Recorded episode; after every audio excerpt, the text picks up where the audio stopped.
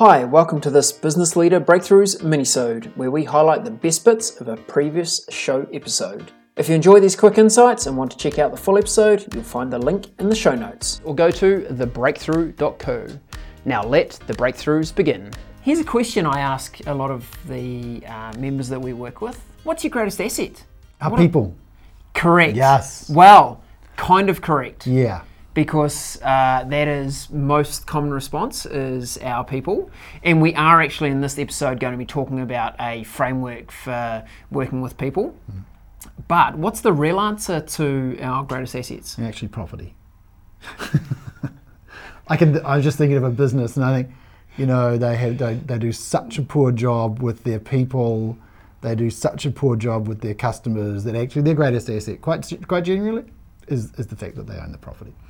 And that business would be a whole lot better, and even its property would be more valuable if they took care of their people. truly people are what make a difference in our organizations regardless of scale Well, you know, an organisation is just a bunch of people doing processes. That's all it is. So get good so true. people and do their processes right. You've got a great organisation. It's Yep. really that simple, isn't it? it is trying to think about now what is it that people are looking for in the organizations that they, they oh, join Oh, totally, it's, totally. it's changed a lot Yes, I do believe that uh, the most ambitious millennials, who we all want to employ because they're really smart and super switched on, Mm-hmm. their question of, of you as an employer is, what are you going to give me?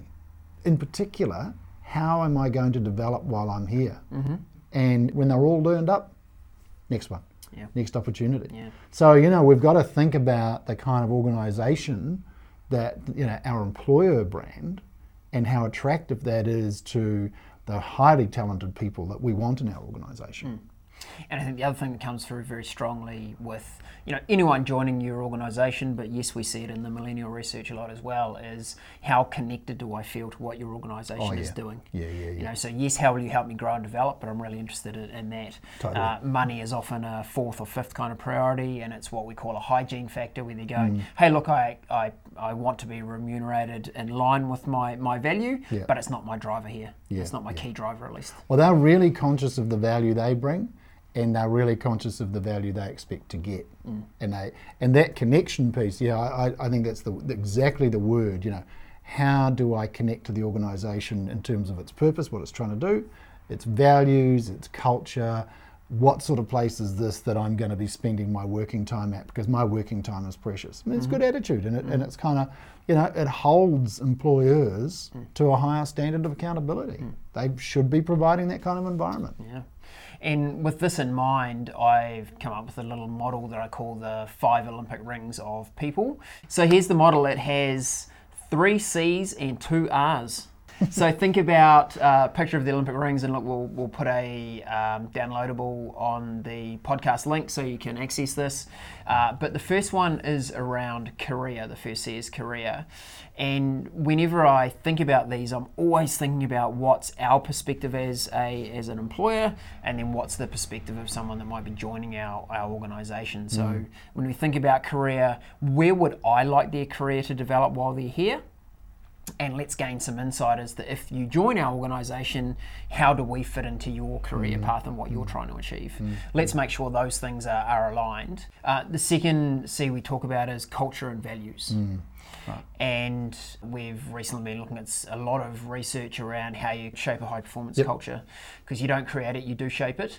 And the alignment of culture and values is so, hmm. so important. Hmm. I've been, I've been thinking so much about culture for, for a very long time, trying to get to the heart of what that high performance mm-hmm. culture looks like.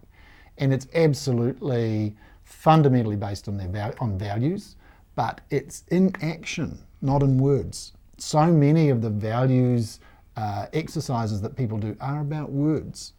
Culture is modeled, not made. Those values understanding what they are and the kind of culture you want and the behaviors that have to go with that, it's a big job. It can be done, but building a high performance culture is a big job. it's a big job, but the one that you get the most return on your investment from, because it truly is the thing that unlocks your potential in an organisation. So the next one I'm going to talk about is responsibility. And responsibility is being really clear what you feel the expectations for that person's role is going to be. Mm-hmm. So, what is it mm. that they are going to be responsible for in your organisation? Mm. And I think many of us are poor at understanding that in advance. We kind of go, we've got an empty seat, we think we kind of need someone, let's bring them in and we'll figure it out. Hey, look, adjusting and adapting is okay, but making sure you get a good fit with a person, having good clarity around the responsibility, and articulating it to that person so they can uh, get a sense of whether that's something that they want to do and that it plays to their strengths. Yeah, I like about responsibility is that it's not using the word accountability. I've always felt that when managers talk about accountability, they're saying people being accountable to them. Yes. And nobody kind of puts their hand up for more accountability. Oh, please make me more accountable for this. I really want to be accountable. But they do put their hands up for responsibility. Yes. People like to take, to be given responsibility. Ambitious people like to take responsibility. And it's just a much more mm. powerful and empowering concept, I think, than accountability. And we know that part of the engagement piece is absolutely about people's sense of ownership, people's sense of connection. So think responsibility, not accountability. Hmm. And coming back to the very first point we talked about is what what are people looking for? They're looking for growth. Yeah. Growth Yeah, yeah. comes with responsibility. Correct, You know, absolutely. and so that's why they you know, Yeah. typically stick their hands up and go, "Hey, I'm here to grow. I want to learn. I'm going to need more responsibility to make that make that happen." Which brings us to the uh, the third C being capability, and I think this is where a, a, a good conversation happens with people around, "Hey, we've got clear what you're going to be responsible for." Mm-hmm. Mm-hmm.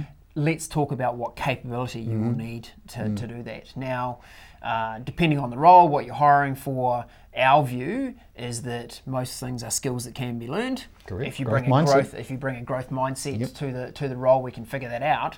But we do want to be clear on do you have the capability right right Yeah. now? Yeah. Because we might need to get you into some training, we might need to get you into some development, we might need to do those kind of things so that you can meet the responsibility. But let's articulate where the capability piece is. Having that kind of clarity about what are the development opportunities for them and for us and what we do. And, and then people are not kind of having to work it out for themselves. So, you know, having that agreement about a capability path, I think is really important. Look, our final Olympic ring and the final R is remuneration or the or the dollars. And uh, for me, this is a, a sensible commercial conversation around what's our expectation of what this role is, is worth, what's your expectation as someone joining our organisation and what you're trying to achieve, and what's your now view of the world and what's your likely you know horizon view of, of remuneration. No, it's not the, the highest motivating factor, but it is something that needs to be discussed in all of these uh, situations. So I think you've probably just got to remember that we've got totally full employment. We've got an incredibly tight labour market, and that just means that there's more demand for labour than there is supply. And I believe, according to economics, that means the price goes up. So uh, you might think that this job is worth X, but it's probably X plus because there's a lot of competition for labour. It's just a market. You, you know, we benefit on the other side. This is how it is now. Uh, so look, the five Olympic rings of people. Uh, I don't prescribe it to be a uh, all all encompassing model. good It's, it's just something that I use. It keeps it top of mind when I'm, I'm discussing roles with people to make sure that I'm covering off what I see as the key key areas. I think it works well, Hmm. and I've also used it not just in a hiring zone, but also in uh, discussion with existing team members. Yeah. Uh, just kind of going, hey, let's check in. Where are you at on this? How are we doing on that? What's your aspiration here? So we can uh, keep keep aligned. Yeah, in and I think direction. you know the, the career discussion. Um, I think the capability discussion. They're both great. I think the culture and values one is a really good challenge for us to be thinking about.